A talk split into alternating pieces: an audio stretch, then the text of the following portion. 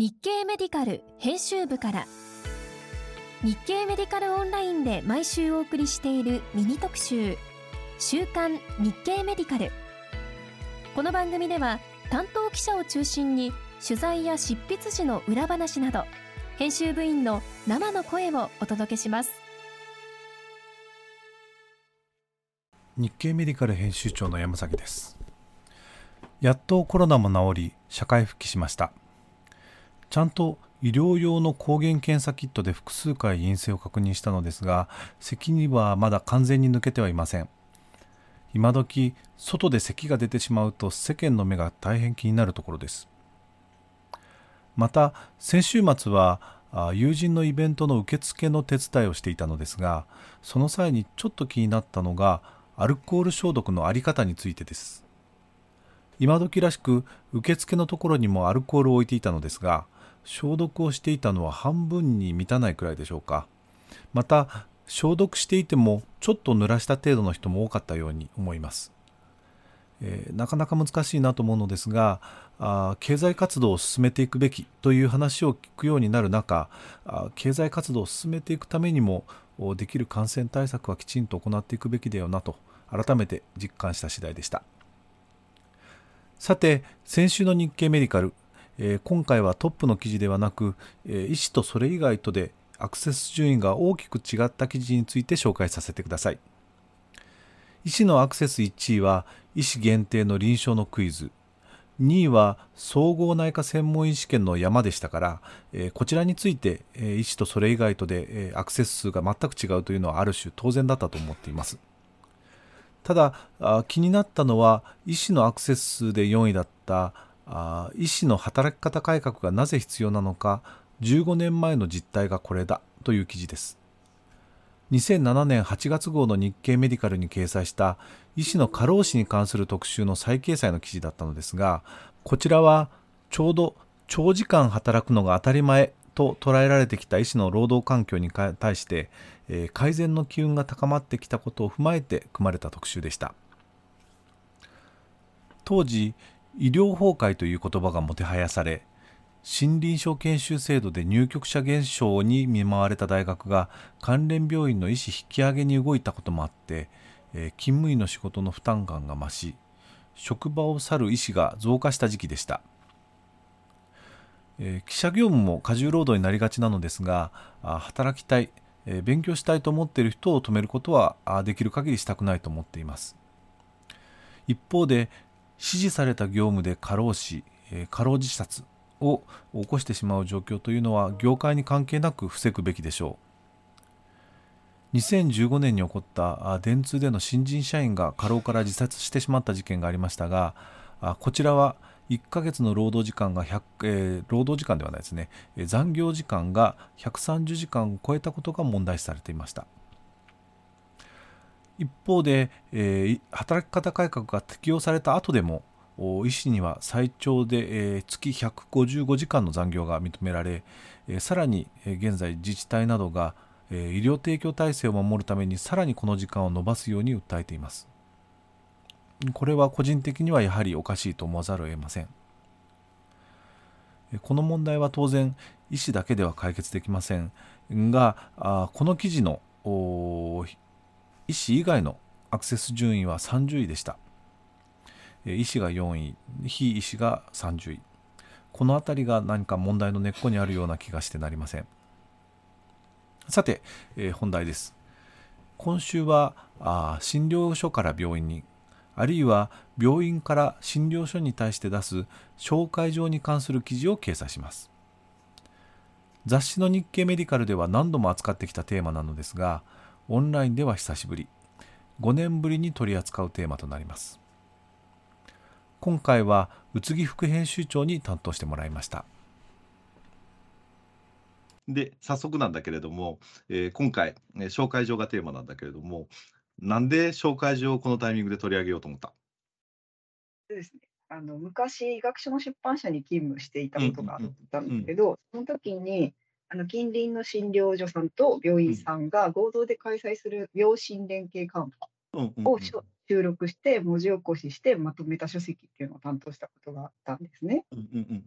で、えっと、その、まあ、担当していたので、実際カンファにも毎回参加させてもらってたんですけど、うんうん。そのディスカッションを聞いている中で、その診療所と病院でこんなに視点が違うんだっていうことをすごく実感したっていうことがありまして、うんで、その正直の中でもやっぱり診療情報提供書っていうのは一つのテーマになっていて、うん。で、その回では、やお互いがどんな情報を求めているのかっていうのを、その把握しきれていないっていう現状があるっていうことがすごく印象的で、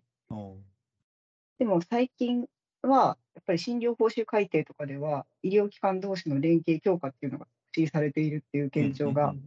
ありつつも、うんうんそんな状況にもかかわらず、やっぱりまだ診療情報提供書に関する苦言みたいなものを、まあ、よく耳にする気がしていたのでなるほ、ど、なるほど、なるほど。で、診療情報提供書をめぐる現状みたいなものを調べてまとめてみようと思い立ったという次第です。なるほど、なるほど。今回、えーカバーストーリーの前にアンケートをやって、1000人アンケートをやってみて、えーまあ、今回、えー、と、結果が先にもう公表してるんだけれども、この結果を見てどう思った？えっとですね、えー、8575人の日経メディカルオンラインの医師会員の方たちにアンケートをしたんですけど、でその結果として、受け取った診療情報提供書で困った経験があるっていうふうに回答した医師は7割超だったんですけど、その一方で、作成に苦手意識がありますかって聞いた回答としては、苦手意識があるって答えたのはたった2割だったんですよね。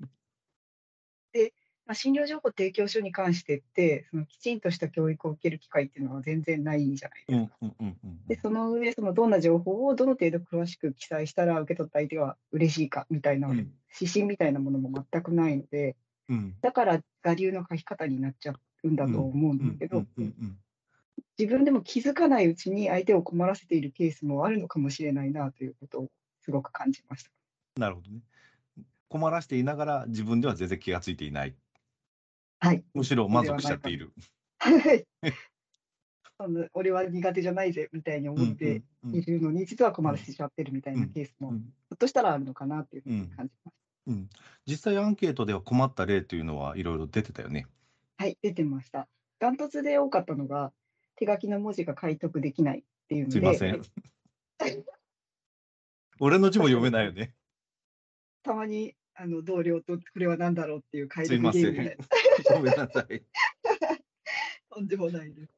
で、えっと困った経験があるって回答したうちの78%がその手書きの文字が解読できないっていう選択肢、うんうんこれが最も多かったんですけど、うんうん次に多かったのが情報不足でうん60%が選択していて、うんうんその次に紹介目的がよくわからないが42%うんでした。うんで特に多かったのはこの3つだったんですね。うんで日経メディカルオンラインは2016年にもその同様のこの診療情報提供書にまつわるアンケートを行っていて、うんでその際の回答も同じような傾向だったんです。なるほどなるほど。で6年以上経った今でもその診療情報提供書をめぐる状況というのは改善していないんだなということが分かったと感じました。うんうんその、えっと、内容が変わってないっていうことももちろんなんだけれども、このトップ3っていうのは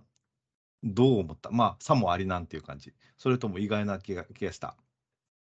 いや、さもありなっていう方が強かったですかね。まあ、紹介目的がよくわからないっていうのは、うん。紹介目的を伝えるのが診療情報提供書の役割での一つでもあると思っているので、うんまあ、ちょっと意外な気もしますが、うん。やっぱりその名刺の裏によろしくとだけ書いてあるみたいなケースはよく耳にするので、あ、なるほど、なるほど。形骸化しちゃって紹介目的も言わずに、とりあえずよろしくみたいなのうん例は多い気がするので、そんなに意外な感じはしませんでした。うんうんうん逆に病院から診療所への紹介、逆紹介の場合にも同じように問題があった。傾向は変わりませんでした、病院から診療所も、診療所から病院も。どっちもちょっと言葉足らずだったり、えーきちんと情報が伝わってなかったりしている。そうですね。やっぱり手書きの文字が読めない、紹介目的がわからない情報型っていうのがトップ3で、うん。でも情報不足とか、そのうん。礼儀がなってないとか、そうういう訳語が多いとか、そういうのもありましたけど、うん。多いのはやっぱりこの3つっていうのは両方ともけ共通してました。んなるほどね。で、これを受けて、えー今週のおカバーストーリー、どういうふうな内容になる予定？はい、えっと、新しい記事は2本公開する予定です。うん。で、1本目では、相手を困らせない診療情報提供書を書くための4つのポイント。うん。あとは具体的にどんな情報をどれぐらい盛り込むと相手が喜んでもらえるかっていうあたりをまとめています。うんで、2本目は最初にお話しした病診連携カンファを継続して開催ししている、していて、で、お互いに顔の見える関係を構築している診療所と病院のうん。医師、それぞれお一人ずつに対談していただいて、うん。で、どうしてそんな困った診療情報提供書になっちゃうんですかねっていうあたり、その裏側にある事情みたいなものを本音ベースで語っていただいています。で、2本とも、その受け取る相手の立場を理解して、相手を困らせない診療情報提供書を書くにはどうしたらいいのかっていうヒントがいろいろ盛り込まれている記事になっていると思うので、ぜひお読みいただきたいなと思っています。なるほど。ちなみにそのポイントっていうのはどうやって作った？4つのポイントですか、うん。えっと、3人の先生に取材をさせていただいたのと、うんあとは1000人アンケートのご意見とかを集約して、うん。編集部でまとめています。これはもうほぼこれしかないなというような4つのポイントにまとまった？はい。そう まあもちろんあのいろいろあるので、うん。全部盛り込もうと思うととんでもない数になってしまうので、まあ、最低限押さえておくべき4つのポイントっていうのには絞れたかなと。うん。なるほど。ぜひ先生方にも読んでいただきたいですね。はい。ぜひお読みいただきたいと思っています。はい。どうもありがとうございました。ありがとうございました。さて、えー今週の日経メディカルは他に、えー水曜日に、え近畿中央呼吸器センターの倉原優先生に選んでいただいている呼吸器に関する論文からあ警備の管による栄養療法と、食事介助による栄養療法とで生存率や肺炎のリスクを比較した後ろ向きのコホート研究に関する論文について紹介します。他には明日30日に新型コロナワクチンによる日本人の感染者数減に関する論文についても紹介する予定です。今週も日経メディカルをよろしくお願いいたします。